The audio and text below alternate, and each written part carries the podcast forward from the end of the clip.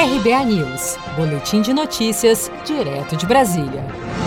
De acordo com a estimativa feita em julho pelo IBGE para a safra de 2020, a produção brasileira de cereais leguminosas e oleaginosas deve fechar o ano em 250,5 milhões de toneladas. Caso esta previsão se confirme, a produção será 3,8% maior do que a registrada no ano passado, ou seja, 9 toneladas a mais que 2019. Entre as principais lavouras de grãos do país, são esperadas altas em 2020 nas safras de soja, arroz, trigo e sorgo, e quedas nas colheitas de milho e feijão, como destaca o analista de agropecuária do IBGE, Carlos Barradas. Para a soja, foi estimada uma produção de 120,1 milhões de toneladas. Para o milho, uma estimativa de produção de 99,8 milhões de toneladas. 26,7 milhões de toneladas na primeira safra e 73,1 milhões de toneladas na segunda safra.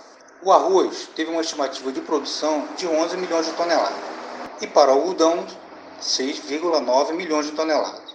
Em relação a junho, houve aumento nas estimativas da produção do milho segunda safra, 3,2%, o equivalente a 2,3 milhões de toneladas, do arroz, 1,8%, o equivalente a 196,0 mil toneladas, e 0,2% a mais de soja, ou 231,4 mil toneladas. Ainda de acordo com o IBGE, são esperadas altas para a cana-de-açúcar, assim como o café e a laranja. Por outro lado, também são esperadas quedas nas safras de batata inglesa, banana, tomate, mandioca e uva neste ano. A estimativa feita em julho é 1,3% superior ao levantamento feito no mês de junho, e segundo os cálculos do IBGE, a área a ser colhida neste ano será de 64,9 milhões de hectares, 2,6% maior do que a área de colheita de 2019.